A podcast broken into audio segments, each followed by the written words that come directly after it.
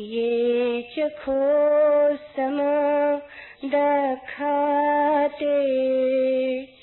धम्मे धम्मानुभूतिनो ते जना पार में सन्ति।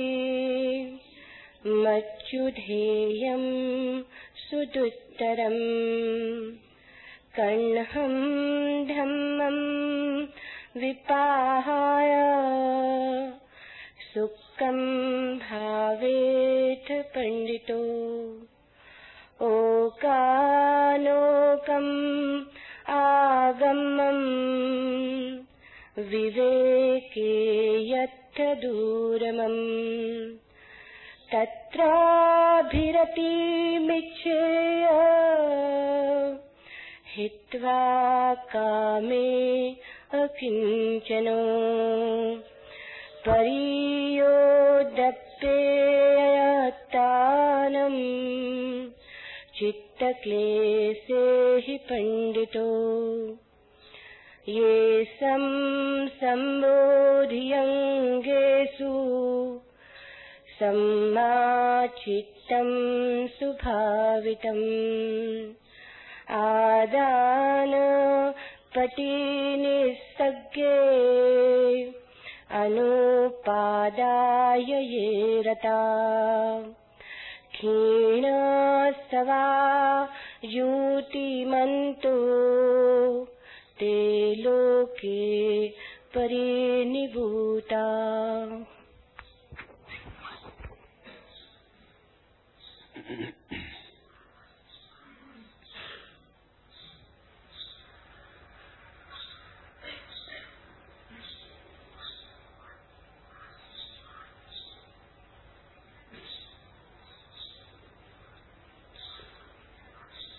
सम्राट बहादुर शाह ज़फ़र के शब्द हैं।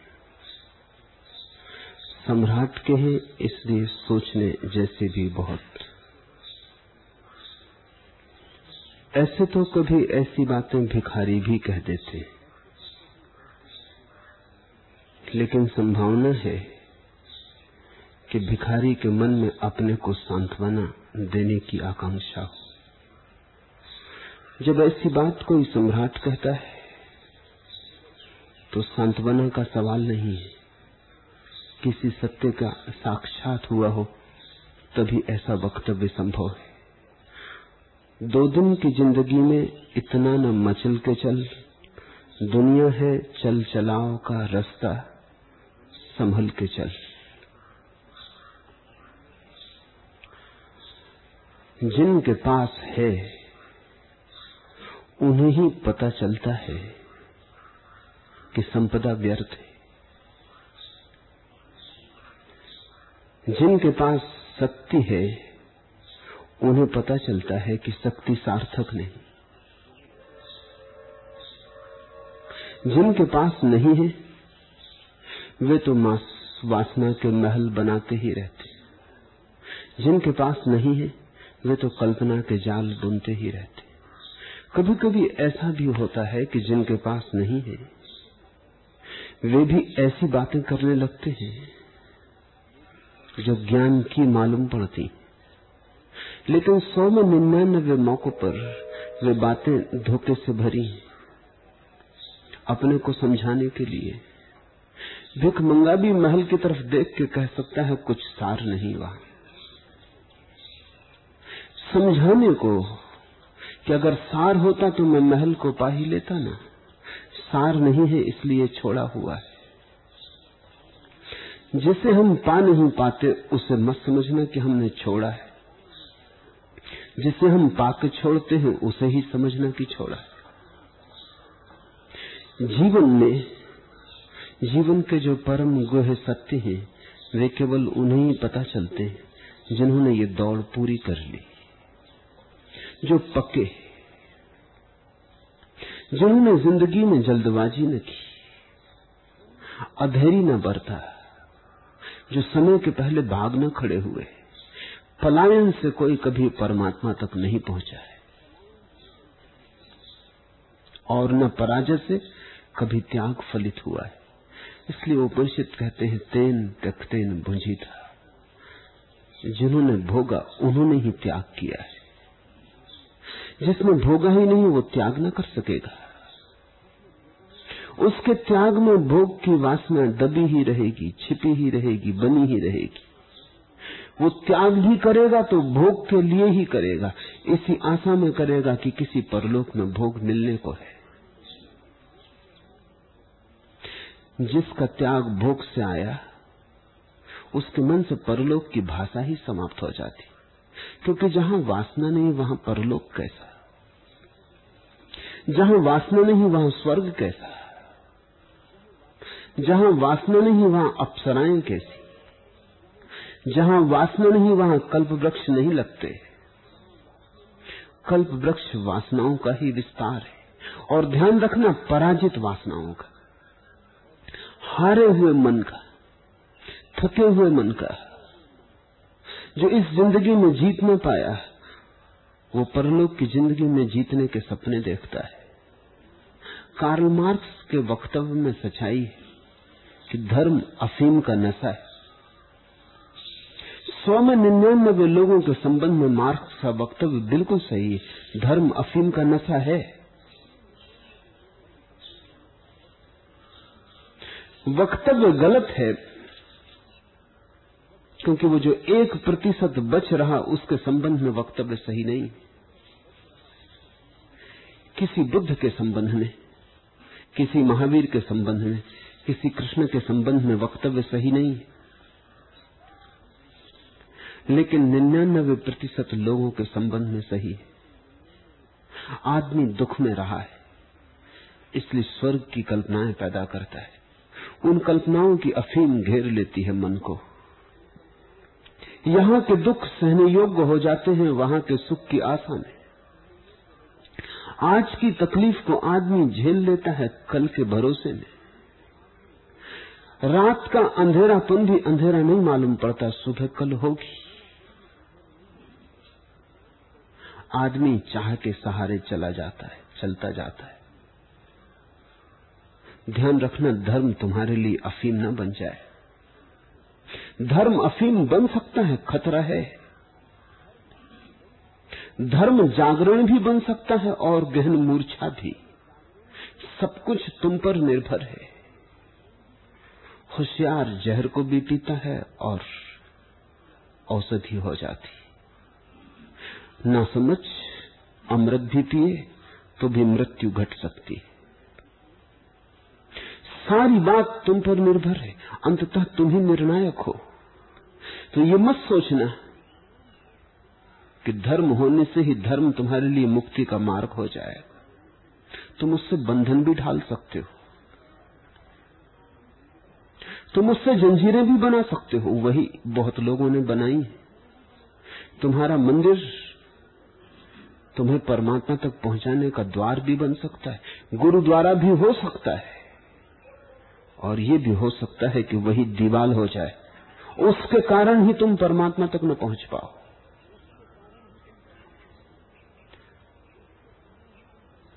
इसलिए सारी बात तुम पर निर्भर है, तुम्हारे होश पर निर्भर है। धर्म ना तो जहर है, ना अमृत। धर्म तो एक तथस्थ सत्य है। तुम कैसा उसका उपयोग करोगे? तुम पर निर्भर है।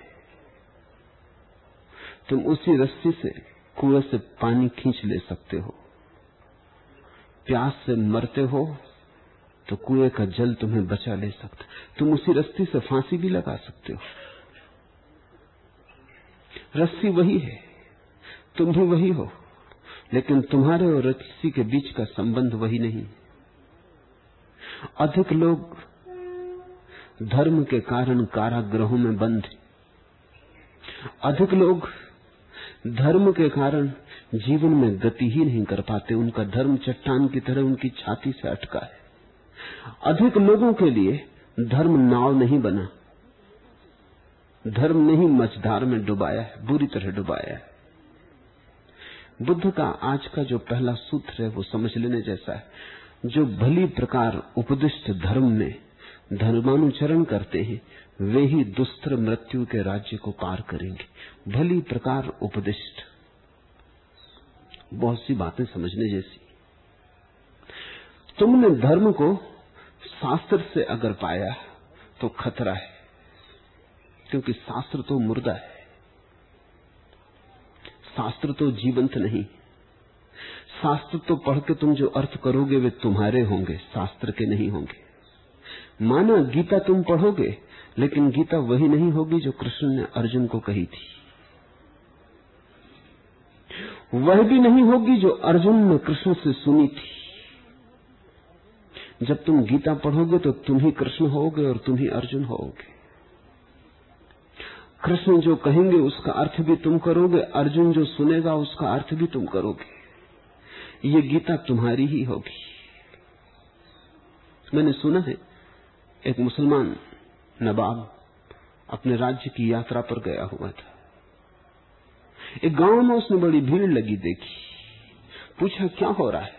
तो किसी ने कहा, ये रामायण से राजा राम की कथा पढ़ी जा रही तो उसने कहा, मेरे राज्य में किसी और राजा की कथा चले। ये बर्दाश्त के बाहर कहो, पंडित को कथा मेरी कहे, राज्य मेरा है। किसी और राजा की कथा चल रही पंडित बड़ा होशियार था, घात था, जैसे कि पंडित होते। उसने कहा, हजूर, कथा बड़ी है, लिखने में समय लगेगा। छह महीने में आपकी कथा लिख कर हाजिर कर दूँगा। फिर हम सुनाने लगेंगे। हमें क्या लेना देना राजा राम से? छह महीने बाद वो पंडित आया। उसने कहा, कथा तो लिख गई, एक अड़चन आ रही आपकी सीता को कौन ले भागा। आप उसका नाम बता दें। तो मैं लिख दूँ, क्योंकि बिना सीता के चोरी गए कथा बनती ही रही। आपकी सीता को कौन चोरा ले गया है? उस शैतान का नाम मुझे बता दे। उस नवाब ने कहा, भाई ठहरो। ये कहा कि झंझट में उलझाते हो? ऐसी कथा से बाज आए। तुम अपने पुरानी जो कहते थे, वही कहो। तुम्हारी कथा के लिए मेरी सीता को चोरी करवाओगे। ये तो महँगा सौदा हो गया। जब तुम रामायण पढ़ोगे तो तुम राम की कथा में अपने को आरोपित करोगे। राम की कथा तुम्हारा ही प्रक्षेपण हो जाएगी। राम की सीता थोड़ी चोरी जाएगी, तुम्हारी ही सीता चोरी जाएगी। जब तुम गीता पढ़ोगे तो कृष्ण जो कहेंगे वो थोड़ी तुम सुनोगे। तुम जो सुन सकते हो, वही सुनोगे। ये कुरुक्षेत्र का युद्ध थोड़ी होगा। ये तो तुम्हारे भीतर का ही द्वंद होगा जो कुरुक्षेत्र के युद्ध पर फैल जाए, विस्तीर्ण हो जाए।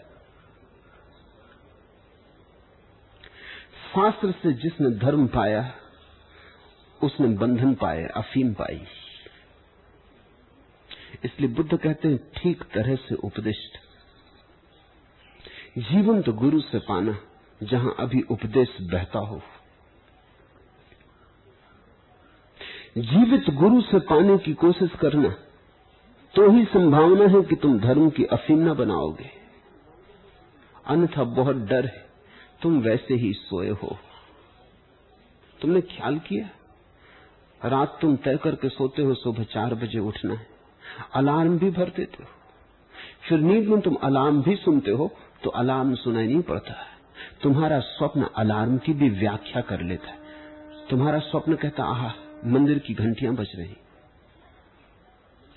अलार्म को काट दिया तुमने। अलार्म बज ही नहीं रहा, उठने का कोई सवाल ही नहीं।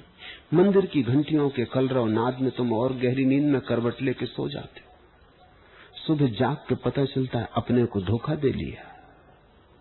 अलार्म से भी बचा लिया अपने को। नींद बड़ी कुशल है। मूर्छा बड़ी कुशल है। मूर्छा अपने को बचाने की कोशिश कर रही है। कहीं मिट न जाए। मूर्छा ऐसी व्याख्याएँ करती है जिससे नष्ट न हो जाए। मूर्छा ऐसी तरकीबें निकालती है कि तुम संदेह भी न कर पाओगे। इसलिए बुद्ध कहते हैं, ठीक से उपदिष्ट। पहली बात, जीवंत गुरु से खोजना धर्म को, जहाँ उपदेश की सरिता अभी बहती हो। बासे, शास्त्रों के पन्नों से मत खोजना। क्योंकि शास्त्र असहाय है। तुम कुछ अर्थ करोगे, गलत अर्थ करोगे, शास्त्र कुछ भी न कह सकेगा। फ़र्क समझो, अलार्म की घड़ी बजती है। तो तुम स्वप्न में व्याख्या कर लेते हो। लेकिन अगर तुमने किसी जीवित व्यक्ति को कह रखा है, अपनी पत्नी को कह रखा है कि उठा देना तो तुम्हें व्याख्या न करने देगी। तो तुम्हें झकझोरेगी, जगाएगी। तुम लाख कोशिश करो कि अप्सरा दिखाई पड़ रही और सुनाने की कोशिश कर रही सपने में। लेकिन पत्नी इतनी आसानी से ना मान जाएगी। तुम्हें खींच के बाहर निकाल देगी। जीवंत व्यक्ति ही तुम्हें खींच के बाहर निकाल पाएगा। शास्त्र में खतरा है, सिद्धांत में खतरा है। खतरा उनमें है, ऐसा नहीं खतरा तुम में है। और चूँकि शास्त्र तो असहाय है तुम जो व्याख्या करोगे गलत तो शास्त्र ये ना कह सकेगा, गलत है ये व्याख्या। ये मेरा मंतव्य नहीं। ये मैंने कहना नहीं चाहा है। ये तुमने ही अपना हिसाब लगा लिया है। शास्त्र कुछ भी न कह सकेगा। शास्त्र चुपचाप पड़ा रहेगा। शास्त्र के पास कोई आत्मा नहीं। जहाँ से आत्मा खो गई हो, जहाँ अंगारा बुझ गया हो उस राख से मत खोजना अपने धर्म को, अन्यथा तुम्हारी पूरी ज़िंदगी राख हो जाएगी। और अक्सर ऐसा होता है कि हम राख से ही धर्म को खोजते। जीवित व्यक्ति से तो हम बचते। क्योंकि जीवित व्यक्ति के साथ खतरा है कि कहीं उठा ही ना दे। मरे हुए को पूछते जीते को तो पहचानते भी नहीं। जब बुद्ध पृथ्वी पर चलते हैं तो कोई चिंता नहीं लेता। जब मर जाते हैं तो हज़ारों हज़ारों साल तक पूजा चलती। ये पूजा व्यर्थ है। जीवित बुद्ध के चरणों में झुकाया गया जरा सा सिर क्रांति घटित हो जाती।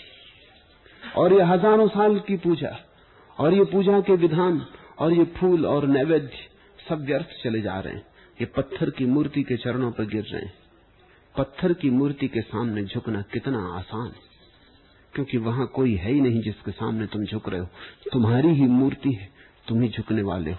जैसे कोई अपने ही दर्पण के सामने, अपनी ही तस्वीर के सामने झुकता हो। खेल परिचय करना तो है बस मिट्टी का स्वभाव। चेतना रही है, सदा अपरिचित ही बनकर इसलिए हुआ है अक्सर ही ऐसा जग में जब चला गया मेहमान, गया पहचाना है। इसलिए हुआ है अक्सर ही ऐसा जग में जब चला गया मेहमान, गया पहचाना है। तुम इतनी देर लगा देते हो पहचानने में। परिचय ही नहीं बना पाते। कारण है क्योंकि पहली तो बात यह कि जब कहीं किसी व्यक्तित्व में समाधि के फूल लगते तो वो इतने अपरिचित लोग के फूल हैं कि तुम्हारे फूलों से उनका कोई संबंध नहीं जुड़ता।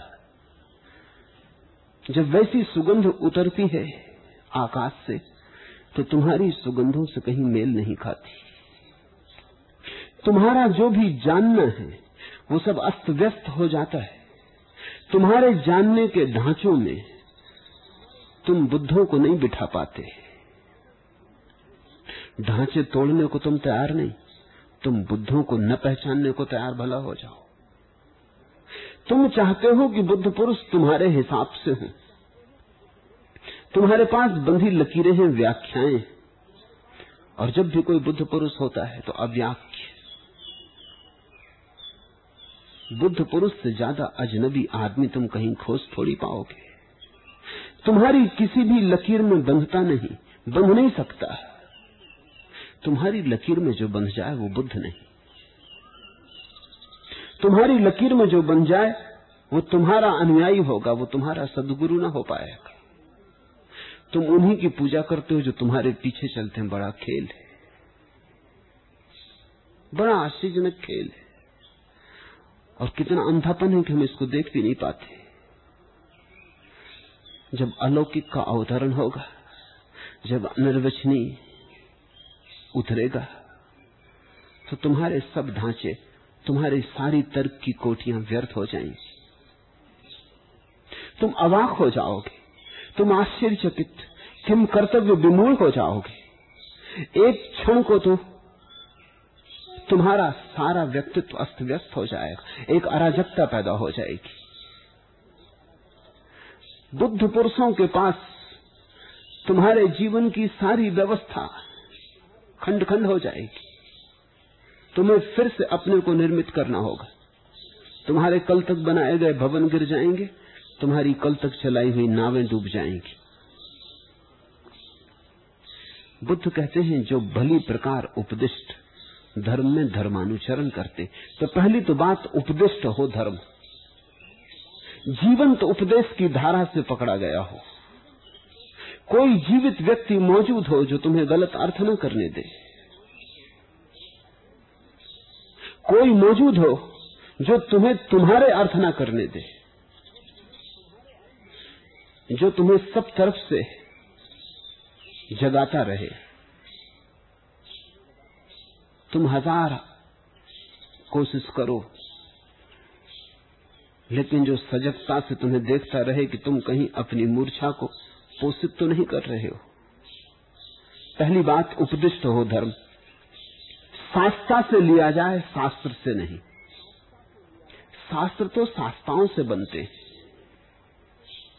शास्त्रों का जन्म शास्त्रा में होता है। कोई जिसने जान लिया सत्य को उसके वक्तव्य, उसके वचन शास्त्र बनते। तो जब जीवंत घटना घट रही हो, गंगा जब उतरती हो हिमालय से, तभी तुम स्नान कर लेना। तुम करोगे स्नान, लेकिन तुम बड़ी बात करते हो, काशी में जाके पकड़ते हो। तब तक गंगा मुर्गा हो चुकी होती। तब तक न मालूम कितने घाट उसे विकृत कर चुके होते, न मालूम कितने मुर्दे उसमें बह चुके होते, लाशें सड़ चुकी होती, और न मालूम कितने गाँवों की ज़िंदगी की गंदगी और गुबार उसमें इकट्ठा हो गया होता। जब हिमालय से उतरती हो, जब गंगोत्री में गंगा पैदा होती हो, जहाँ एक एक बूंद स्वच्छ और सुंदर हो, जहाँ स्वर्ग से अभी अभी आती हो ताजी, जहाँ आदमी की छाप न पड़ी हो, जहाँ आदमी के संसार की गंदगी ने उसे विकृत न किया हो, अब व्यभिचारित कुआरी हो जहाँ, वही तुम पकड़ लेना। तुम पकड़ोगे तुम तीर्थ बनाओगे, लेकिन तुम्हारे तीर्थ बड़े बाद में बनते। इसलिए हुआ है, अक्सर ही ऐसा जग में, जब चला गया मेहमान, गया पहचाना है। तुम तभी पहचान लेना जब मेहमान मौजूद जाने के बाद पूजा से कुछ भी ना होगा। तो पहली बात, उपदिष्ट धर्म शास्त्रा से लिया जाए। बुद्ध के पास लोग आ जाते थे और वो वेदों की दुहाई देते थे कि वेद में ऐसा कहा है, आप ऐसा कहते। उपनिषद में ऐसा कहा है, आप ऐसा कहते। आदमी बड़ा दयनीय जहाँ से उपनिषद पैदा होते हैं, वो आदमी मौजूद है। जहाँ से वेद जन्म लिए हैं, वो आदमी मौजूद है। तुम उसके सामने वेदों की दुहाई दे रहे हो। और तुम ये चेष्टा करते हो कि ये आदमी गलत है क्योंकि वेद में कुछ और कहा है। और वेद में जो कहा है, वो तुमने ही अर्थ किया है। वो वेद ने नहीं कहा, तुमने कहा है। तुम वेद को गवाह बना के ला रहे हो। तुम अपने पीछे वेद को खड़ा कर रहे हो। तुम्हें अपने पर भरोसा नहीं। तुम वेद की साक्षी ले रहे हो। और तुम किससे लड़ रहे हो? तो बुद्ध कहते तुम अपने वेद को बदल लो। तुम अपने उपनिषद में संशोधन कर लो। ज़रूर कहीं भूल हो गई होगी।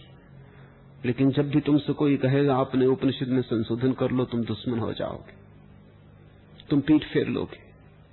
लगेगा, ये आदमी तो धर्म का दुश्मन है। ये बड़ी चट करने वाली बात है, जब भी कोई धर्म को इस पृथ्वी पर लाता है तभी वो धर्म का दुश्मन मालूम होता है। जिन्हें तुम धर्म के मित्र समझते हो, वो तुम्हारे ही खरीदे हुए पंडित पुजारी। फिर दूसरी बात बुद्ध कहते हैं, भली प्रकार उपदिष्ट। सभी का ये सौभाग्य नहीं। सत्य को तो करोड़ों में कभी एक व्यक्ति उपलब्ध होता है। फिर जो व्यक्ति सत्य को उपलब्ध होते हैं, उनमें भी सभी का सौभाग्य नहीं कि वो ठीक से कह सकें जो उन्होंने जाना है। वो फिर करोड़ों में कभी एक को उपलब्ध होता है। करोड़ों में कभी कोई एक बुद्ध होता है, करोड़ों बुद्धों में कोई एक प्रकट होता है। शास्ता बनता है, सदगुरु होता है। क्योंकि जान लेना एक बात, कहना बड़ी और बात। जान लेना एक बात, जना देना बड़ी और बात। जानने से भी ज़्यादा कठिन है जना देना। तुम देखते हो, सुबह सूरज निकला, सौंदर्य का आविर्भाव हुआ, तुम उसमें ओतप्रोत हो गए, नहा गए, लेकिन कभी कोई कवि उसको गा पाएगा। तुम न कह सकोगे कि क्या हुआ। कोई कवि जब गाएगा, तब तुम भला पहचान लो कि ठीक ठीक ऐसी ही मेरी भी अनुभूति हुई थी। ठीक मेरी ही बात जो मैंने कहनी चाही थी, न कह पाया, तुमने कह दी। कोई चित्रकार कभी उसको रंग दे पाएगा। किसी की तूलिका से वो उतरेगा। तुम उसे रंग न पाओगे। सूरज तो तुमने रोज उगते देखा है, किसी दिन बैठ के चित्र बनाने की कोशिश करना। तब प्रयास बचकाना मालूम होगा। तुम उसे किसी को बताना ना चाहोगे। पक्षियों का संगीत तो तुमने सुना है। रात तारों के संगीत में भी तुमने कभी अनुभूति के के कंपन पाए। लेकिन कभी कोई संगीतज्ञ उस धुन को उतार पाएगा, उस तल तक जहाँ अभिव्यक्ति हो पाती। तो पहले तो उपदिष्ट धर्म को खोजना, फिर वह भी ऐसे व्यक्ति से जो ठीक से तुम्हें समझा पाए। क्योंकि ऐसे तो धर्म बड़ी बेबूझ बात है। और अगर समझाने वाला भी बहुत साफ़ सुथरा न हो तो और उलझन हो जाती। सुलझाने की बजाय लोग उलझा जाते। इससे तो बेहतर था तुम अपने अंधेरे में ही रहते। ये रोशनी की अटपटी बातें तुम्हें और अटपटा जाएँगी। धर्म ही बेबूझ है, अतर्क है। अगर कोई बहुत ही कुशल चितेरा हो तो थोड़ा बहुत तुम्हारी आँखों के योग धर्म के चित्रण को बना पाएगा। बात शब्दों के बाहर है। अगर शब्दों का कोई धनी हो तो शायद शब्दों में थोड़ी सी धुन उतार लाएगा। बात तो निशब्द की है, मौन में ही जानी जाती। शब्द के माध्यम में उतारना ऐसे ही है। जैसे कोई सुंदर फूल को पत्थर के माध्यम में बनाए। माध्यम ऐसा है कि फूल का कोमलता तो खो जाएगी। माध्यम ऐसा है कि फूल की कमनीयता तो खो जाएगी। माध्यम ऐसा है कि फूल की क्षणभंगुरता तो खो जाएगी। लेकिन कभी कभी कोई कुशल कलाकार पत्थर में भी फूल को उतार लेता है। पत्थर के कठोर माध्यम में भी कमनीता को डाल देता है, घोल देता है। तो बुद्ध कहते हैं, पहले तो पकड़ना वहाँ से जहाँ गंगा अभी पैदा होती हो।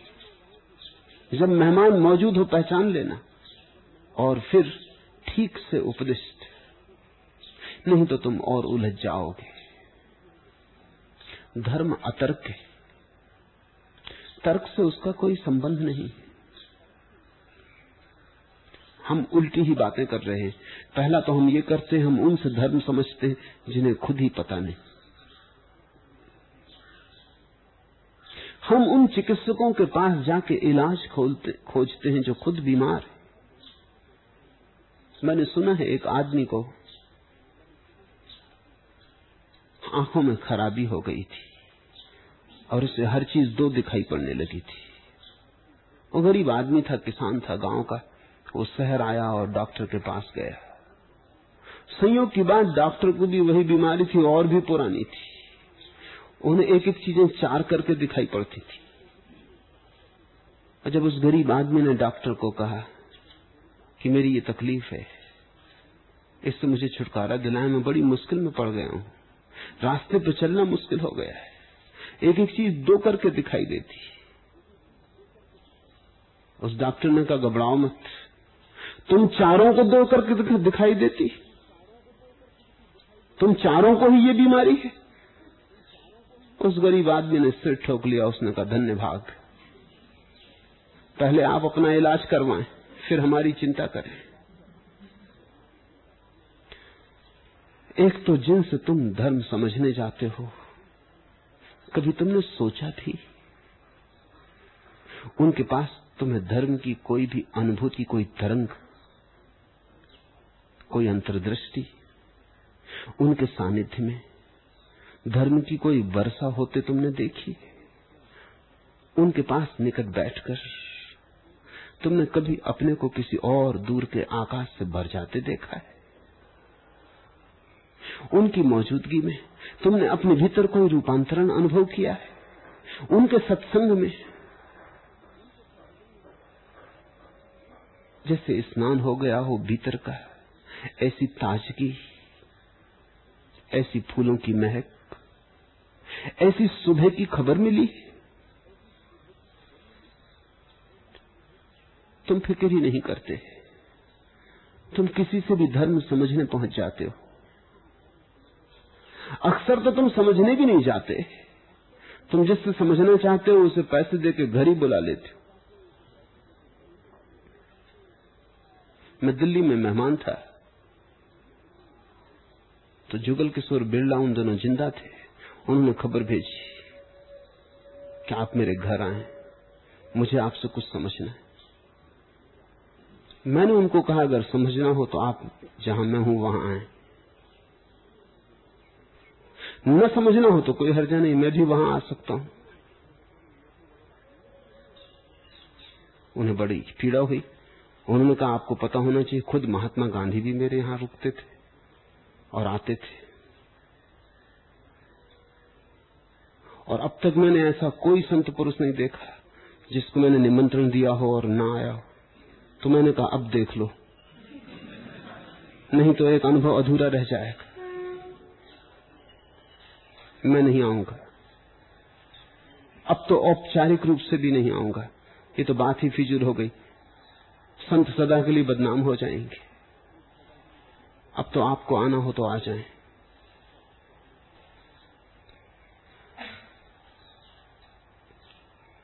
आदमी की भाषाएँ होती। जिसको उन्होंने भेजा था, उन्होंने कहा, वापस वो आदमी आया, उसने कहा कि आप गलती कर रहे हैं। वो कुछ दान भी देना चाहते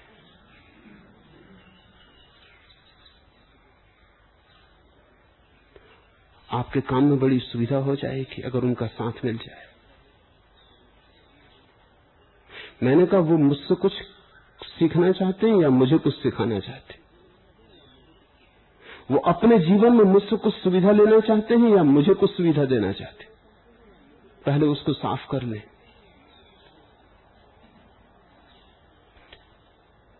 बड़ी कठिनाई है। तुम जिनसे समझने जाते हो, समझने भी नहीं जाते, उनको बुला लेते हो। खरीद लेते हो। संतत्व को खरीदने के कोई उपाय नहीं। सत्य को खरीदने के कोई उपाय नहीं। सत्य के हाथ तो खुद को बिकना होता है। सत्य के हाथ तो खुद को दांव पे लगाना होता है। बुद्ध कहते हैं, पहले तो उपदिष्ट, जीवंत, और दूसरा ऐसे व्यक्ति को खोजना। जो तुम्हें और ना उलझा जाए, कहीं खुद ही उलझा ना हो। ये भी हो सकता है उसे झलके मिली हो, समाधि के स्वर उसके जीवन में गूंजे हो, ये भी हो सकता है। लेकिन तुम तक पहुँचा पाए। इसका ख्याल रखना, पहुँचा पाएगा या नहीं? बुद्ध से किसी ने पूछा कि आप 40 वर्ष से लोगों को समझाते रहे। आपके दस हज़ार भिक्षु हैं। इनमें से कितने लोग बुद्धत्व को उपलब्ध हुए, क्योंकि आप जैसा तो कोई भी दिखाई नहीं पड़ता। तो बुद्ध ने कहा बहुत इनमें से मेरे जैसे हैं। बहुत इनमें मेरे जैसे हैं। अगर फ़र्क है तो सिर्फ़ इतना कि मैं कहने में कुशल हूँ और वो कहने में कुशल नहीं। जो मैंने जाना है, इनमें से भी बहुतों ने जान लिया है। जो भेद है अगर, वो कोई बहुत बड़ा भेद नहीं बुद्धत्व के लिए। वो कुछ भेद ही नहीं उस जगह। वो इतना ही है कि मैं कह सकता हूँ, वो ये नहीं कह पाते।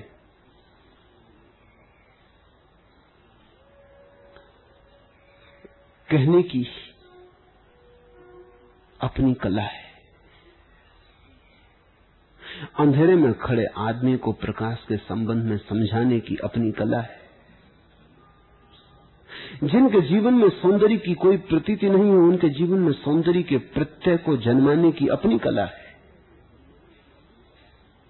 जिन्हें खुद की ही प्यास भूल गई है,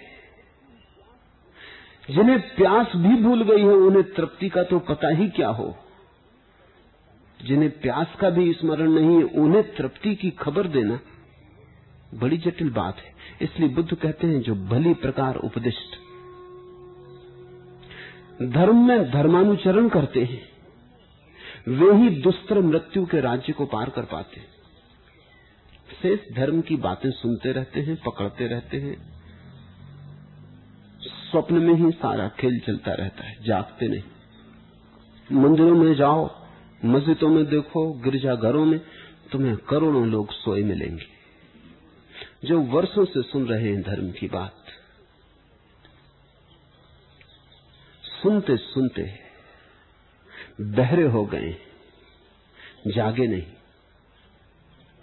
सुनते सुनते वस्तुतः सुनने की संवेदनशीलता भी खो दी है। बोथले हो गए उब गए। लेकिन कहीं कोई जीवन में क्रांति दिखाई नहीं पड़ती। इस भूल में तुम मत पड़ जाना। सदगुरु खोजना ज़रूरी है, धर्म को पाने का और कोई रास्ता नहीं। धर्म कभी ऐसे व्यक्ति से नहीं पाया जा सकता जिसने स्वयं न पा लिया हो, पहली बात। और ऐसे व्यक्ति से भी पाना मुश्किल है जिसने स्वयं पा लिया हो, लेकिन तुम्हारे तक कोई सेतु न बना सके। इसलिए सिद्ध पुरुष तो बहुत होते हैं, सदगुरु बहुत कम। सभी सिद्ध पुरुष सदगुरु नहीं होते। सभी सदगुरु सिद्ध पुरुष ज़रूर होते। जैनों ने इसकी एक व्यवस्था की है। सदगुरु को भी कहते हैं तीर्थंकर। केवल ज्ञान को तो बहुत लोग उपलब्ध होते हैं, सिद्धावस्था को बहुत लोग उपलब्ध होते हैं, लेकिन तीर्थंकर कभी कभी कोई होता है, पूरे एक सृष्टि समय में, सृष्टि से एक प्रलय तक केवल चौबीस होते चौबीस भी बहुत बड़ी संख्या मालूम पड़ती है। हिंदुओं की व्याख्या में उसको अवतार कहा है। परमात्मा तक जाने वाले लोग तो बहुत होते हैं। परमात्मा को तुम तक ले आने वाले, अवतरण करा देने वाले लोग बहुत कम होते परमात्मा तक चले जाना तो कठिन है, अति कठिन नहीं। दुर्गम है, असंभव नहीं। बहुत लोग चले जाते हैं। लेकिन अवतार वही है जो परमात्मा को तुम तक उतार लाए। और जब तक परमात्मा को तुम तक न उतारा जाए, तुम को परमात्मा तक जाने का रास्ता नहीं मिल सकता। किसी न किसी रूप में सूरज की किरण तुम तक आ जाए तो उस किरण के सहारे तुम सूरज तक पहुँच जाओगे। एक छोटा सा सहारा भी मिल जाए, सूत्र भी मिल जाए। वे ही दुस्तर मृत्यु के राज्य को पार करेंगे। एक जीवंत सदगुरु क्या कहता है? क्या समझाता है? समझाने से भी ज़्यादा, कहने से भी ज़्यादा उसकी मौजूदगी कुछ उकसाती है। उसकी मौजूदगी कैटेलिटिक है। ढलते रवि ने लघु प्रदीप से सुन क्या सत्य कहा? उठ, कर संधान। कर सर संधान तिमिर का व्यूह भेद करना है, कैसा यहाँ विराम शिखा को झंझा में पलना है। ढलते रवि ने लघु प्रदीप से सुन क्या सत्य कहा। जिसने पा लिया है, वो अब डूबने के करीब है। वो ढलता रवि, उसकी साँझ आ गई। अब और जन्म नहीं होंगे। अब फिर सूर्योदय नहीं होगा। उसके विदा का क्षण आ गया। अलविदा की घड़ी आ गई। और वो छोटे छोटे दियों से क्या कह रहा है? जिनके लिए बड़ी अंधेरी रात है और बड़ा संघर्ष है। ढलते रवि ने लघु प्रदीप से सुन क्या सत्य कहा, उठ कर सरसंधान, तिमिर का व्यूह भेद करना है। कैसा यहाँ विराम शिखा को झंझा में पलना है? बुद्ध पुरुषों के पास तुम्हारे जीवन की खोज में एक त्वरा आ जाती। तुम्हारे जीवन के खोज में एक गति आ जाती। उनकी तरंग पर चढ़ के तुम्हारी नौका भी गतिमान हो जाती। उनकी हवाओं को अपने पाल में भरकर तुम भी प्रखर गति से यात्रा में संलग्न हो जाते। और एक बार तुम्हें अपने पैरों की गति का पता चल जाए। तो बुद्ध पुरुषों का साथ छूट जाने से भी फिर भेद नहीं पड़ता। एक बार तुम्हें अपनी शक्ति का पता चल जाए। एक बार छोटा सा दिया भी जान ले कि रात कितनी ही अंधेरी हो, कितना ही प्रगाढ़ हो तम। मुझे बुझा ना पाएगा। तम की कोई सामर्थ्य नहीं कि छोटी सी ज्योति को भी बुझा दे। एक बार भरोसा आ जाए और एक बार छोटे से दिए के लौ को भी हवा के झकोरों में जीवन की पुलक मालूम होने लगे। झंझावातों में चुनौती अनुभव होने लगे। झंझावातों में अज्ञात का निमंत्रण मालूम होने लगे। तो छोटा दिया भी छोटा न रहा। सदगुरु डूबता हुआ सूरज साँझ हो गई। रात के पहले कुछ बातें कह जाना चाहता है। तुम उसे सीधे सीधे सुन लेना। बहुत अजीब आदमी का मन एक डॉक्टर है। इधर आते हैं। जब भी आते हैं तब वो नोट बनाते रहते उनको मैंने कहा भी कि मैं बोल रहा हूँ, जीवित, तब तुम चूके जा रहे हो। तुम इन नोटों का क्या करोगे? वो कहते हैं कि बाद में घर जाके शांति से पढ़ता हूँ। तुम शास्त्र बना लेते हो, फिर उसे पढ़ते हो। तुम ऐसे हो, हिमालय जाते हो तो कैमरा लिए रहते हो। हिमालय को नहीं देखते, कैमरा से फ़ोटो उतारते रहते हो, घर में एल्बम में लगा के शांति से बैठ कर देखेंगे। तुम्हारे पागलपन की कोई सीमा है? सौभाग्य से हिमालय के पास पहुँच गए थे। भर लेते, आँखें अपनी भर लेते, अपना हृदय। हिमालय की शीतलता और विशालता को जरा डूब जाने देते अपने में। तो वो काम तुमने कैमरे पे छोड़ दिया। अब कैमरा सिर्फ़ यंत्र है। कैमरा क्या भर पाएगा हिमालय को? कैमरा जो खबर लाएगा, वो खबर तो घर बैठे ही बाज़ार से चित्र खरीद के हो सकती थी पूरी। असली मज़ा तो जीवंत हिमालय के साथ सत्संग का था।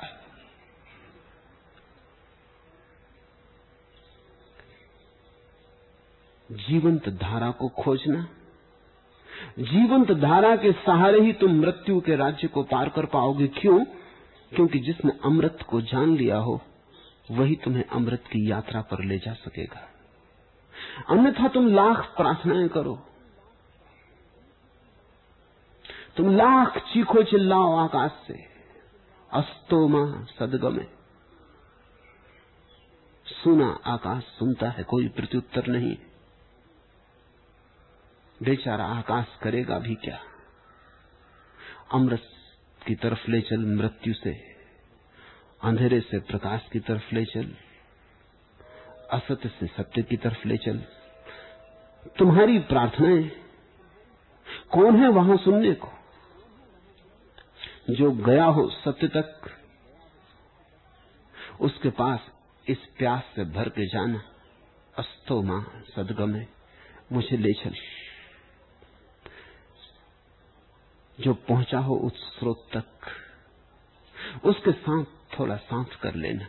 इसके पहले कि मेहमान विदा हो, तुम पहचान लेना। इसलिए हुआ है अक्सर, ऐसा जग में जब चला गया मेहमान, गया पहचाना, ऐसी भूल तुमसे न हो। दूसरा सूत्र, पंडित अशुभ को छोड़कर शुभ का ध्यान करे और बेघर होकर ऐसे एकांत स्थान में वास करे जहाँ की जी लगना कठिन होता है। पंडित भोगों को छोड़कर अकिंचन बनकर उस एकांत में लवलीन रहने की इच्छा करे और चित्त के मलों से अपने को परिशुद्ध करे।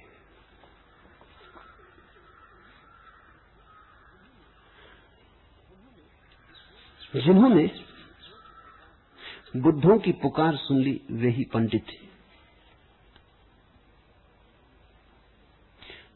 शास्त्र को जान लेने से कोई पंडित नहीं।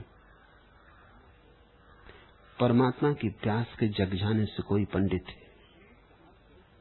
पंडित का अर्थ है, अब तुम जहाँ सीमाओं में बंधे हो, वहीं बंधे रहने को राज़ी नहीं। खोज शुरू हो गई। माना कि अभी अंधेरी रात ने तुम्हें घेरा है, लेकिन सुबह की तलाश शुरू हो गई। रात की अंधेरी कोख में सुबह का सूरज पलने लगा। सुबह की यात्रा शुरू हो गई। माना कि तुम अंधेरे में जीते हो, अशुभ में जीते हो, संसार में जीते हो, सब माना। लेकिन अब तुम वहीं समाप्त नहीं हो। उससे पार होने की आकांक्षा ने घर बनाया तुम्हारे हृदय में। अभीपसा जगी नसीम, जागो, कमर को बांधो, उठाओ बिस्तर की रात कम है सफ़र है दुश्वार। ख्वाब कब तक? बहुत बड़ी मंजिले अदम है। उस दूसरे लोक तक जाने की यात्रा लंबी है। रात बहुत थोड़ी बची है। किसी सदगुरु के सानिध्य में जब तुम अपना बिस्तर बांधने लगते हो, पांडित्य का जन्म हुआ।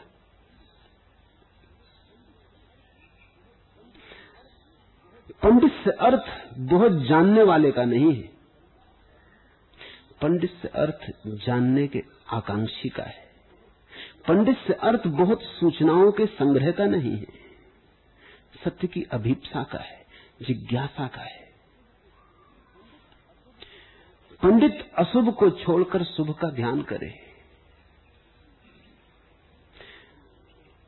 जब बुद्ध ये कहते हैं, अशुभ को छोड़कर शुभ का ध्यान करे तो वो ये नहीं कह रहे हैं कि तुमसे अशुभ अभी इसी क्षण छूट जाएगा।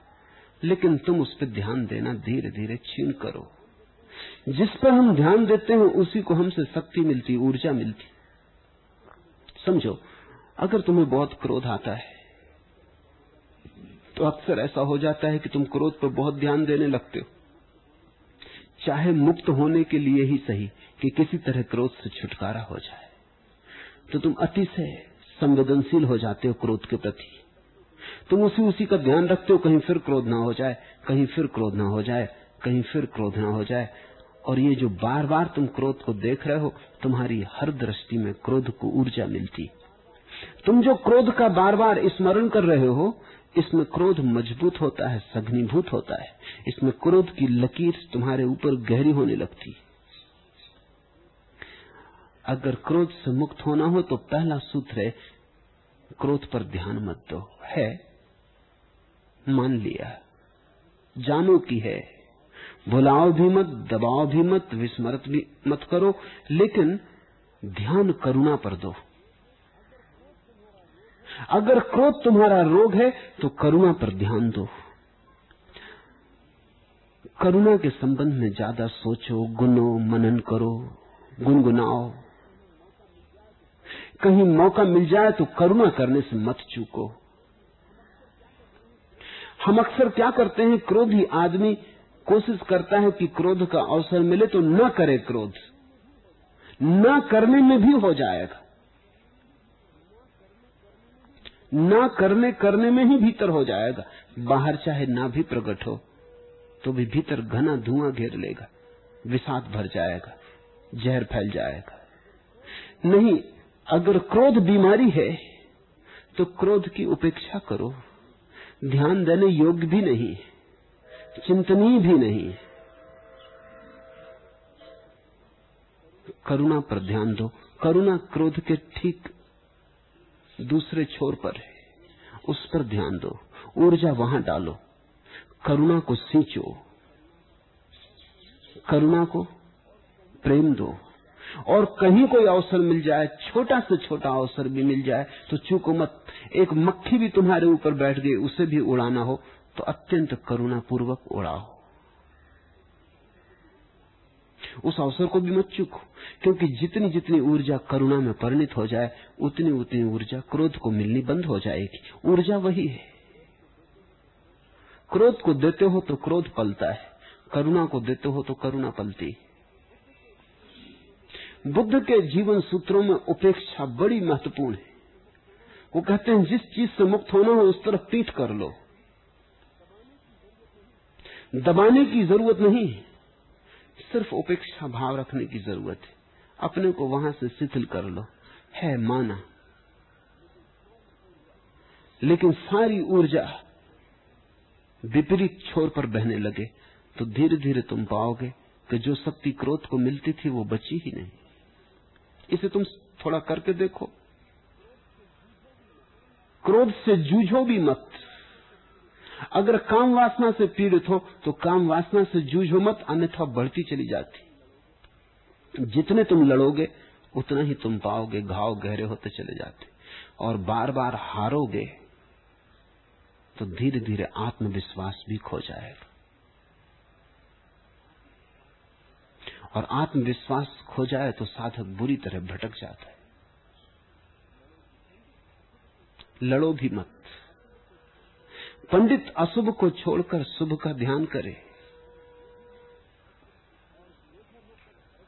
और बेघर होकर ऐसे एकांत में वास करे जहाँ की जी लगना कठिन होता है। साधारणतः हम भीड़ में जीते। साधारणतः हम भीड़ में ही बड़े हुए। साधारणतः हम भीड़ का ही अंग है। साधारणतः भीड़ हमारे भीतर भरी है। भीड़ ने हमारे भीतर भी कब्जा कर लिया है। हमारे भीतर कोई एकांत स्थान नहीं बचा है। तुम कहते ज़रूर हो कि अपने घर में तो प्राइवेसी है, एकांत है, वहाँ भी नहीं। रात के सपने तक में भीड़ तुम्हारा पीछा नहीं छोड़ती। तुम्हारी दयनीय अवस्था सोचो तो। रात सोए हो सपने में पड़े हो तब भी लोग मौजूद हैं। अनचाहे मेहमान मौजूद हैं। न बुलाए मेहमान मौजूद हैं। और ध्यान रखना, उनका कोई कसूर नहीं है, वो आए भी नहीं। इजिप्त में एक सम्राट हुआ, वो थोड़ा झक्की था। उसने राज्य में आज्ञा पिटवा दी कि अगर मेरे सपने में कोई आया तो मरवा डालूँगा। बड़ी मुश्किल खड़ी हो गई। लोग डरने लगे। करोगे भी क्या? दूसरों का कोई मामला नहीं, कोई तुम्हारे सपने में थोड़ी आता है। तुम ही बुलाते हो, तुम्हारी ही धारणा है। कहते हैं, उसने एक वज़ीर को सूली पे लटकवा दिया, क्योंकि रात सपने में आ गया। नींद खराब थी। ध्यान रखना, कोई तुम्हारे सपने में आ नहीं रहा है। तुम भीड़ हो। अभी तुम व्यक्ति नहीं। अभी तुम्हारे भीतर आत्मा पैदा नहीं हुई। अभी तो तुम जोड़ तोड़ हो। हज़ार तरह का कूड़ा करकट तुम्हारे भीतर भरा है। अभी तो तुम एक तरह के कबाड़ खाने हो। किसी की टांग, किसी का हाथ, किसी की नाक, किसी का कान, सब तुम्हारे भीतर इकट्ठे तुम तो एक ढेर हो। तुम्हारे भीतर अभी तुम नहीं हो, और सब कुछ भीतर जाओगे तो सब मिलेगा, बाज़ार मिलेगा, दुकान मिलेगी, शास्त्र मिलेंगे, मंदिर, मस्जिद मिलेगी, तुम भर न मिलोगे। भीतर खोजोगे तो अपने भर को न पाओगे और सारा संसार पालोगे। कैसा मज़ा है। तो साधक को शुरुआत में अपने को भीड़ से बाहर करने की ज़रूरत है। और ये भीड़ से बाहर करना बाहर की ही बात नहीं है। तुम जंगल भी भाग सकते हो, इससे बहुत कुछ न होगा। जंगल में भी बैठ जाओगे तो सोचोगे तो बाज़ार की। थोड़ा ज़्यादा ही सोचोगे। अक्सर ऐसा होता है कि लोग जब ध्यान करने बैठते तब संसार की ज़्यादा सोचते हैं। ऐसे भी नहीं सोचते साधारणता उतना। मंदिर जाते हैं, तब दुकान का ज़्यादा विचार करते फुर्सत मिल जाती और कुछ काम भी नहीं रहता वहाँ। मेरे पास लोग आते हैं, वो कहते हैं कि बड़ी आश्चर्य की बात इतने विचार तो हमें साधारणता नहीं होते, लेकिन जब ध्यान करने बैठते तब बड़ा आक्रमण होता है। ध्यान विचार ही विचार से भर जाता है। बाकी समय तुम उलझे रहते हो। विचार तो चलते रहते हैं, लेकिन देखने की भी फुर्सत कहाँ? ध्यान के समय तुम खाली होकर बैठते हो। थोड़ी नज़र मुक्त होती उलझाव नहीं होता। सारी दुनिया झपट पड़ती मालूम पड़ती प्रश्न बाहर का नहीं, लेकिन बाहर का एकांत भी सहयोगी हो सकता है। असली सवाल भीतर के एकांत का है। ऐसे एकांत में वास करे कि जहाँ जी लगना कठिन होता है, तुम्हारा जी ही भीड़ में लगता है। खाली बैठे हो, अखबार पढ़ोगे, अखबार यानी भीड़ की खबरें। खाली बैठे हो, रेडियो खोल लोगे, टेलीविज़न चला लोगे। खाली बैठे हो तो मित्र के घर पहुँच जाओगे, क्लब पहुँच जाओगे। पड़ोसी से बात करने लगोगे। खाली बैठे हो तो कुछ ना कुछ करोगे। बिना दूसरे के तुम्हारा जी नहीं लगता। दूसरे पे इतने निर्भर हो? दूसरा तुम्हारा मालिक दूसरे के बिना घड़ी भर बिताना मुश्किल हो जाता है। तुम्हारी स्वतंत्रता कैसी ये तुम्हारा स्वामित्व कैसा है? तुम अपने भी नहीं हो। वही व्यक्ति अपना स्वामित्व पाना शुरू करता है, जो एकांत और निज को जीने लगता है, जो अपने साथ होने में भी आनंद पाता है। दूसरे के साथ होना ही जिसका एकमात्र सुख नहीं है, जिसका अपने साथ होना परम सुख बन जाता है। और बड़े मज़े की यद्यपि विरोधाभासी बात यह है कि जो व्यक्ति अपने साथ बहुत आनंद अनुभव करता है, दूसरे उसके साथ बड़ा आनंद पाएँगे। तुम तो अपने साथ ही परेशान हो, तुम दूसरों को साथ, उनको भी परेशान ही करोगे। करोगे क्या? अपने को परेशान कर लेते हो तो दूसरों को भी परेशान करोगे। तुम उनको उबा रहे हो, वो तुमको उबा रहे हैं। वो तुम्हारी सुन रहे हैं क्योंकि उनको अपनी कहनी। तुम भी अपने एकांत से घबरा के भाग आए हो, वो भी अपने एकांत से घबरा के भाग आए दोनों विक्षिप्त हो। दो आदमियों की बातें तो सुनो, गौर से सुनो। तुम हैरान होगे, वो एक दूसरे से बात कर ही नहीं रहे, अपनी अपनी कहे चले जा रहे किसको फुर्सत है किसी से बात करने की? अपना अपना काफ़ी भरा हुआ गुबार है। तो पहली तो बात है कि एकांत में थोड़ा रस लेना शुरू करो। बुद्ध कहते हैं, पंडित वही है। क्यों? क्योंकि समझदार वही है। जो अपने भीतर जीने की सुविधा बनाने लगे, अपने भीतर के आकाश में रमने लगे, क्योंकि वही तुम्हारे प्राणों का प्राण है, वही तुम्हारा जीवन स्रोत है, वही तुम्हारा उद्गम है, वही तुम्हारा अंत है, वही है मंदिर, वही है विराजमान प्रभु अगर कहीं। वही सब कुछ है, उसे जिसने गमाया सब गमाया, उसे जिसने पाया सब पाया। और बेघर होकर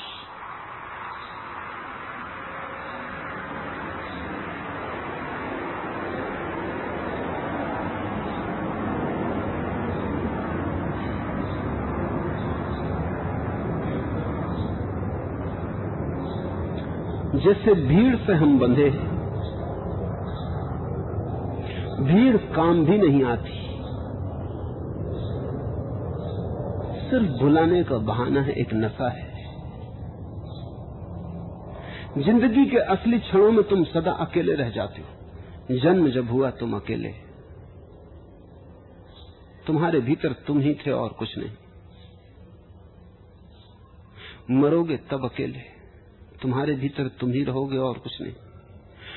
और कभी अगर तुम थोड़ी समझ का उपयोग करो तो जीवन में जब भी तुम्हें ऐसे कोई क्षण मिले, पुलक के, अहोभाव के, धन्यता के, तब भी तुम पाओगे तुम अकेले।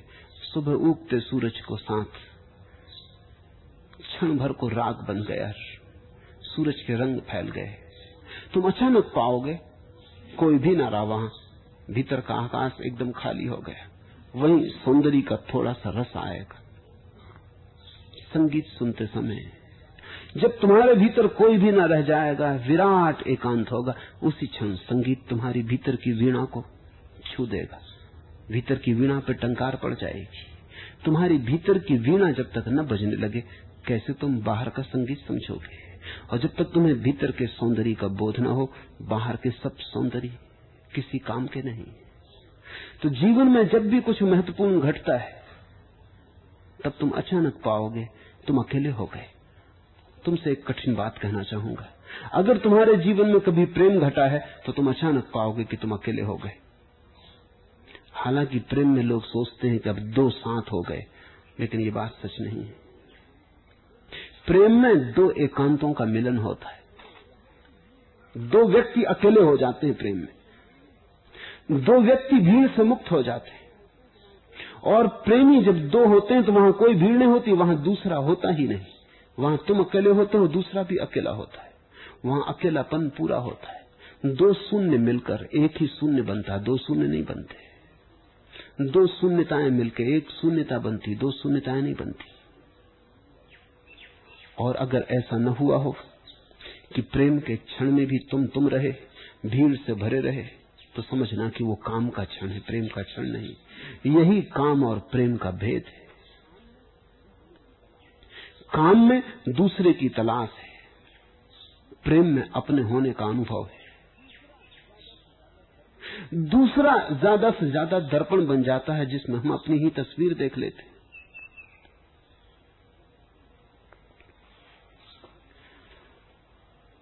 जब भी तुम अकेले हो उन क्षणों का उपयोग करो।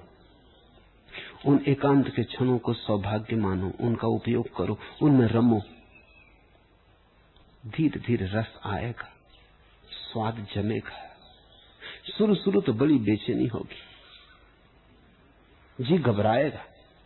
वही तो बुद्ध कहते हैं, ऐसा एकांत जहाँ जी लगना कठिन हो जाता तुम्हारा जी ही उधार है। वो भीड़ में ही लगता है। उसे दुर्गंध की आदत पड़ी है, सुगंध में तिल मिलाता है। एकांत की शांति खाती है, भीड़ का शोरगुल भाता है। थोड़ी आदत बदलेगी, समय लगेगा, लेकिन एक बार स्वाद लग जाए एकांत का तो तुम भीड़ में भी रहोगे और अकेले ही रहोगे।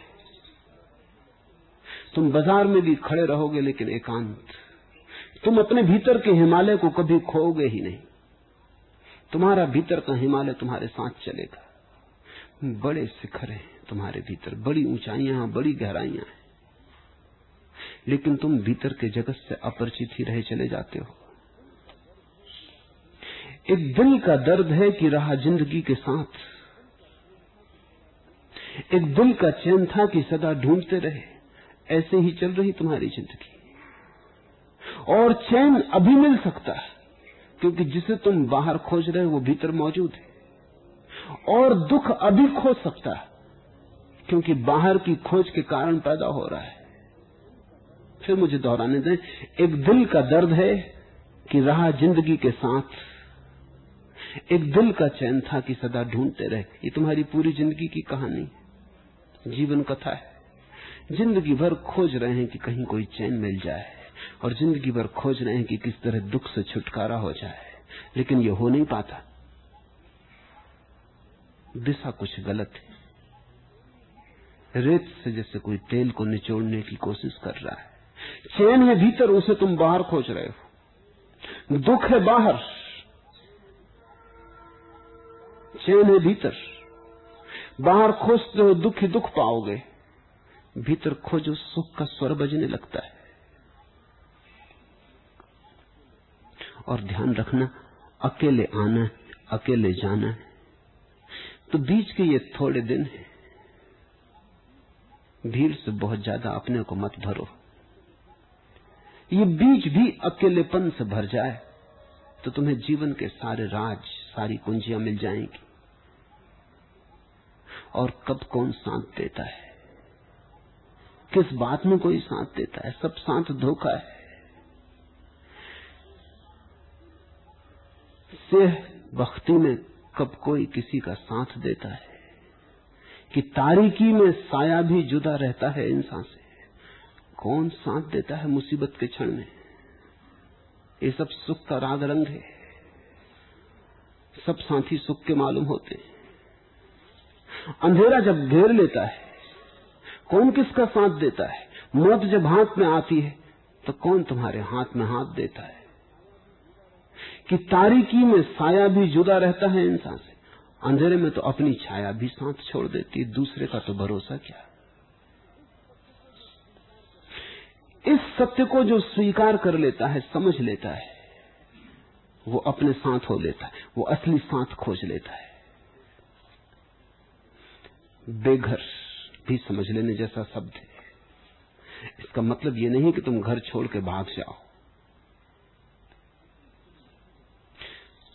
इसका कुल मतलब इतना है कि तुम जहाँ भी रहो, घर ना बनाओ।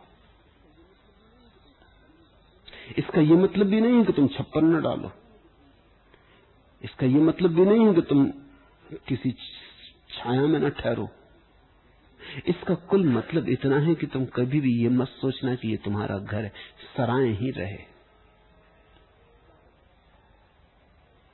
ज़्यादा से ज़्यादा रात का पड़ाव है। सुबह हुई, चल पड़ना है।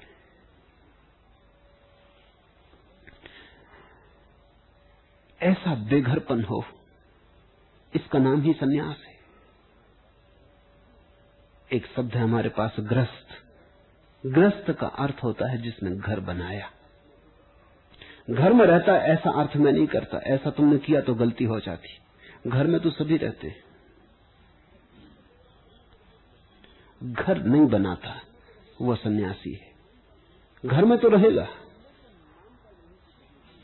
लेकिन मानता नहीं कि कहीं कोई घर है। जैसे हमेशा सामान बंधा तैयार है और जब क्षण आ जाए विदा होने को तैयार है।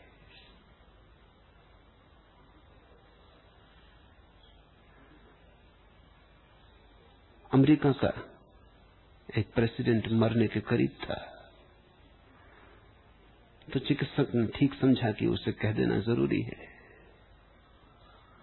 पास आके कहा कि आपकी मृत्यु की घड़ी? सोचा था डरेगा, घबराएगा।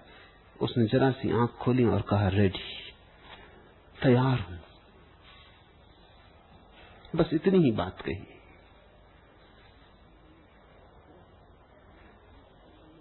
ग्रस्त पकड़ने को तैयार है, संन्यास्त छोड़ने को तैयार है। ये तैयारी की बात है। ज़रूरी नहीं कि तुम छोड़ो।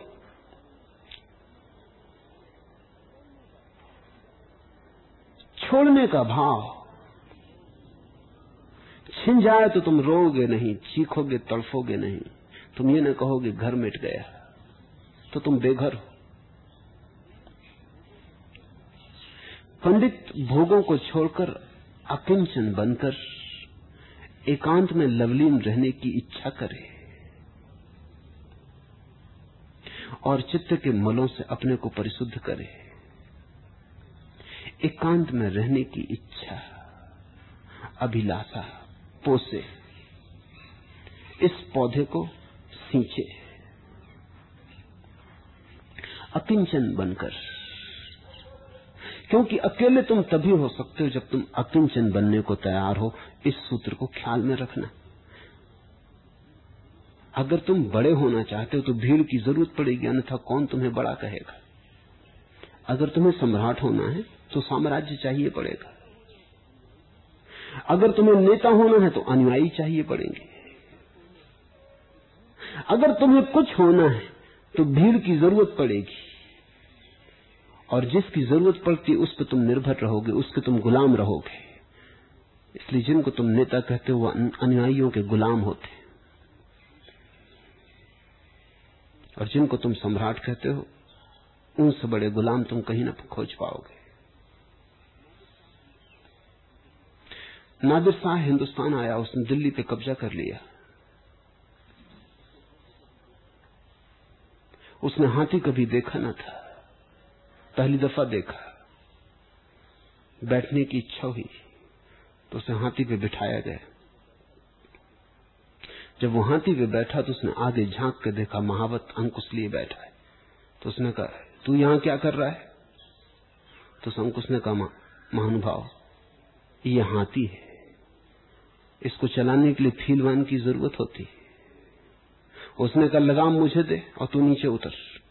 वो तो घोड़े का आदि था। उसने कभी हाथी देखा नहीं था। तू नीचे उतर, लगाम मुझे दे। वो हंसने लगा, महावत, उसने कहा, इसकी कोई लगाम नहीं होती। और हम फीलवान ही इसे चला सकते। तो कहते हैं, नादिर साहब, छलांग लगा के नीचे कूद गया। उसने कहा, जिसकी लगाम मेरे हाथ में ना हो, उस पर बैठना खतरे से खाली नहीं। मैं ऐसी चीज़ का मालिक होने नहीं चाहता जिसकी लगाम मेरे हाथ में ना हो। लेकिन जरा और गौर से देखना, लगाम भी होने से कोई फ़र्क नहीं पड़ता थोड़ा बहुत नियंत्रण में आ जाती है बात, लेकिन लगाम होने से भी बहुत फ़र्क नहीं पड़ता। क्योंकि जिसकी लगाम तुम्हारे हाथ में होती, तुम्हारी लगाम भी उसके हाथ में होती।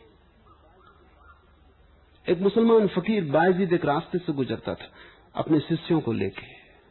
और एक आदमी, एक गाय को घसीटे लिए जा रहा था। गाय जाना नहीं चाहती थी वो आदमी घसीट रहा था। बायजीद ने अपने शिष्यों को कहा, रुको, घेर लो इस आदमी को। एक पाठ सीखने जैसा है। और बायजीद ने अपने शिष्यों से पूछा, मुझे बताओ, ये आदमी गाय को बांधे हुए है कि गाय ने आदमी को बांधा है? उन शिष्यों ने कहा, साफ़ है कि आदमी गाय को बांधे हुए आदमी मालिक, गाय गुलाम। है तो बाजीद ने कहा, एक सवाल और, अगर ये लगाम हम बीच से काट दें तो गाय आदमी के पीछे जाएगी कि आदमी गाय के पीछे जाएगा? तो आदमी गाय के पीछे जाएगा। तो फिर मालिक कौन? है तुम जिसके पीछे जाते हो, वही तुम्हारा मालिक। है जिसकी लगाम तुम्हारे हाथ में हो, उसके हाथ में तुम्हारी भी लगाम हो गई। जब तुमने किसी चीज़ का परिग्रह किया, तुम उस चीज़ के गुलाम हो गए। और जब तुमने कहा, ये मेरा घर है, तुम इस घर के हो गए। और ध्यान रखना, जब तुम घर छूटेगा, तुमसे घर न रोएगा, तुम्हारे लिए तुम रोओगे घर के लिए। और जब लगाम टूटेगी तो पता चलेगा तुम गुलाम थे। एकांत और अकिंचन। अकिंचन होने को जो राज़ी अकिंचन का अर्थ है, नो बड़ी। ना कुछ। जैसे मैं कुछ हूँ ही नहीं, ऐसा होने को जो राज़ी है, वही केवल भीड़ से मुक्त हो सकता है।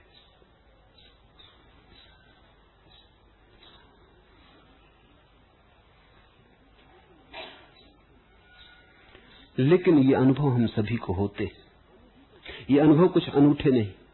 अनूठी तो बात यह है कि अनुभव होते हैं, फिर भी हम गैर अनुभवी रह जाते कितनी बार तुम्हारा घर बना और उजड़ा नहीं। कितनी बार तुमने लगाम पकड़ी और नहीं पकड़े गए। कितनी बार तुमने मालिक बनना चाहा और तुम गुलाम बने। और कितनी बार भीड़ का संग साथ खोजा और तुमने अपने को गमाया। कितने अनुभव तुम्हें जीवन में होते हैं, लेकिन फिर भी आश्चर्य की बात तो यही कि तुम कुछ सीखते नहीं। मोती हो कि सीसा, जाम की दुर, जो टूट गया, सो टूट गया। कब अस्कों से जुड़ सकता है, जो टूट गया, सो छूट गया। तुम नाहक टुकड़े चुन चुन कर, दामन में छिपाए बैठे हो। शीशों का मसीहा कोई नहीं, क्या आस लगाए बैठे हो? जीसस ने मुर्दे को जला दिया। लेकिन जिन टूटे टुकड़ों को लेकर तुम बैठे हो, उनको वो जोड़ ना सकेंगे। शीशों का मसीहा कोई नहीं। क्या आस लगाए बैठे हो? और तुम्हारे दामन में सिवाय टुकड़ों के कुछ भी नहीं। सब शीशे टूटे हुए। तुमने जीवन में सिवाय टुकड़ों के व्यर्थ टुकड़ों के कुछ इकट्ठा किया ही नहीं, लेकिन आशा लगाए बैठे हो कि शायद कोई जोड़ देगा। और रो रहे हो? कब अस्कों से जुड़ सकता है? जो टूट गया, सो छूट गया। जरा गौर से अपनी ज़िंदगी को एक बार फिर से देखो, एक पुनर्निरीक्षण। और तुम पाओगे बुद्ध पुरुष जो कहते वो तुम अपने अनुभव से पाओगे ठीक है? इसलिए बुद्ध ने बार बार कहा है कि जो मैं कहता हूँ, मेरे कहने के कारण मत मान लेना। तुम्हारे अनुभव से तालमेल बैठे तो ही। तालमेल बैठता ही है। सत्य है वही, जिसका तालमेल सभी के अनुभव से बैठेगा ही। हाँ तुम बिठाओ ही ना। आँख बंद किए बैठे रहो, बात और।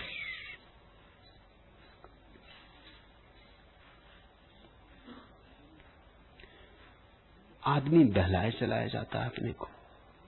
सोचता अभी नहीं हुआ, कल हो जाएगा। इस बार चूक गए, अब न चूकेंगे। लेकिन ये निशाना कुछ ऐसा है कि कभी लगेगा ही नहीं। इसका स्वभाव लगना नहीं। ये कुछ तुम्हारे तीरंदाजी पर निर्भर नहीं। तुम कितने ही कुशल हो जाओ, ये निशाना चूकता ही रहेगा। क्योंकि वहाँ है ही नहीं कोई निशाना जिस पर लग जाए।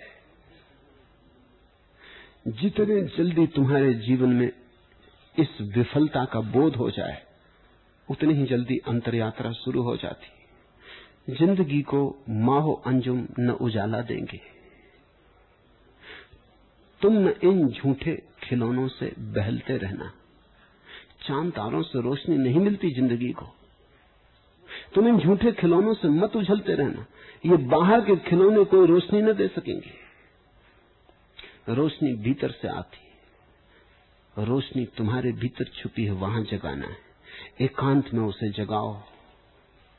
बेघर होके उसे जगाओ। वस्तुओं की मालकियत दौड़ छोड़ के उसे जगाओ। भीड़ से संग साथ छोड़ के उसे जगाओ।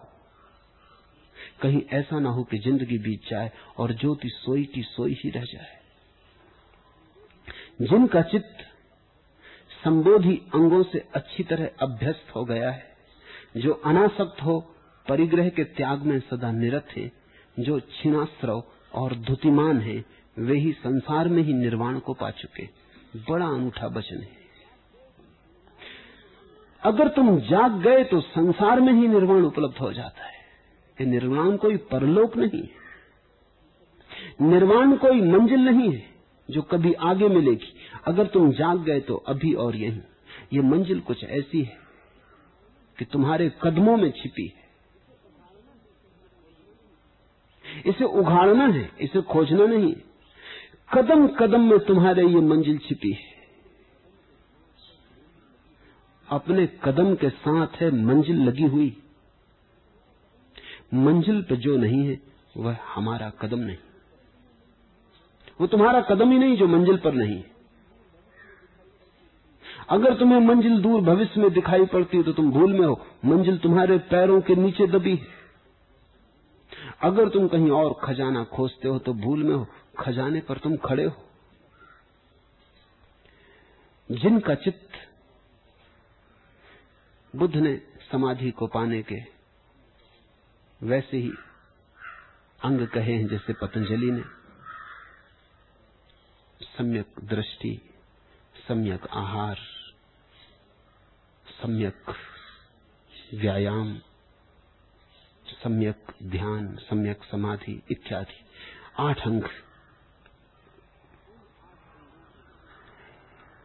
इन आठ अंगों को जो साधता है दृष्टि की स्थिरता को जो साधता है तो सम्यक दृष्टि हो जाता है। देखने की कला को जो साधता है, बिना विचार के देखने की कला का नाम है सम्यक दृष्टि। आँख विचारों से भरी हो तो विचार विकृत कर देते हैं जो भी तुम देखते हो। आँख विचारों से न भरी हो तो तुम वही देखते हो जो है। तब सत्य अविर्भूत होता है। सम्यक दृष्टि से यात्रा शुरू होती है, सम्यक समाधि पर पूरी होती है। सम्यक समाधि का अर्थ है, ऐसी अंतरदशा जहाँ सब समाधान है, सब समाधान है, सब समाधान है, कोई प्रश्न ना बचा। ऐसी निष्प्रश्न दशा उस घड़ी में सत्य अपने सभी घूंघट उठा देता उस घड़ी में जीवन तुम्हारे चारों तरफ़ नाच उठता है। उस घड़ी में जीवन की मधुशाला तुम पर सब तरफ़ से बरस जाती। जिनका चित्त संबोधी अंगों को अच्छी तरह अभ्यास कर रहा है, अभ्यास करना होगा। लंबा तमस है, लंबा आलस से तोड़ना होगा। चोट करनी होगी छेनी उठाकर श्रम की ध्यान की। चारों तरफ़ जो पथरीलापन इकट्ठा हो गया, उसे काटना होगा, ताकि भीतर का झरना फिर से बह सके। जो अनासक्त हो, परिग्रह के त्याग में सदा निरत जो सदा ये चेष्टा कर रहा है कि मेरे अतिरिक्त मेरा और कुछ भी नहीं। वही अनासक्त होने की चेष्टा में लगा है। मेरे अतिरिक्त मेरा और कुछ भी नहीं। मैं ही बस मेरा हूँ। ऐसी भाव दशा जो जिसकी थिर होती जा रही है, जो क्षीणाश्रव है, उसके कर्म क्षीण होने लगते हैं। वो करता भी है तो अकर्ता होता है। वो चलता भी है तो चलता नहीं। क्योंकि चलाती तो चाह है। मनुष्य चलता नहीं संसार में। चलाती चाह है। जिसकी चाह चली गई वो चलता भी है और अचल होता है। वो भोजन भी करता है और उपवासा होता है। उठता है, बैठता है, सब करता है। लेकिन जैसे कुछ भी करता नहीं, भीतर अकर्ता की स्थिति, साक्षी की स्थिति बनी रहती। जो क्षीणाश्रव है, उसके कर्म धीरे धीरे क्षीण होने लगते हैं। कृष्ण ने गीता में अर्जुन को यही कहा कि तू इतना ही मान ले कि तू उपकरण मात्र है। तू ना कुछ हो जा, अकिंचन हो जा। तू ये मत कह कि मैं कर रहा हूँ, परमात्मा कर रहा है। बुद्ध तो परमात्मा को भी बीच में नहीं लेते। वो कहते हैं, उससे भी कहीं अकड़ आ जाए। उससे भी कहीं अहंकार आ जाए। बुद्ध तो इतना ही कहते हैं, कोई नहीं कर रहा, हो रहा है। थोड़ा समझना। बुद्ध कहते हैं, सब हो रहा है, कर कोई भी नहीं रहा, न तू कर रहा, न कोई और कर रहा है। चीज़ें हो रही। नदियाँ सागर की तरफ़ बह रही। सागर धूप के सहारे चढ़ के बादल बन रहा है। बादल हिमालय पे बरस रहे हैं, फिर नदी बन रही है। हो रहा है। कोई कुछ कर नहीं रहा। ऐसी अवस्था की प्रतीति होने लगे तो कर्म क्षीण हो जाते और एक धुति का जन्म होता है। एक भीतर प्रभा का आविर्भाव होता है। ऐसे व्यक्ति के आसपास तुम एक आलोक मंडल देखोगे। ऐसे व्यक्ति के आसपास ऐसा घना प्रकाश होगा कि तुम चाहो तो छू सको। वे ही संसार में निर्वाण को पा चुके कोई परलोक नहीं। यही लोक जब तुम बदल जाते हो, परलोक हो जाता है। आँख की बदलाहट। काफिर की है यह पहचान कि आफाक में गुम है। मोमिन की यह पहचान कि गुम इसमें है आफाक। अधर्मी की यह पहचान है कि वो संसार में खोया है। और धर्मी की यह पहचान है कि उसमें संसार खो गया। काफिर की यह पहचान है कि आफाक में गुम है।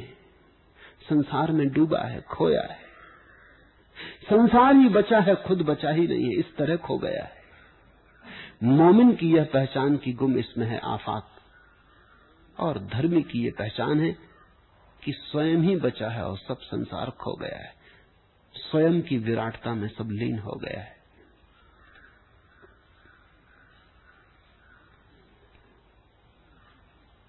बुद्ध के इन वचनों को अपनी ज़िंदगी की कसौटी पर कसना। अपनी ज़िंदगी को बार बार गौर से देखो।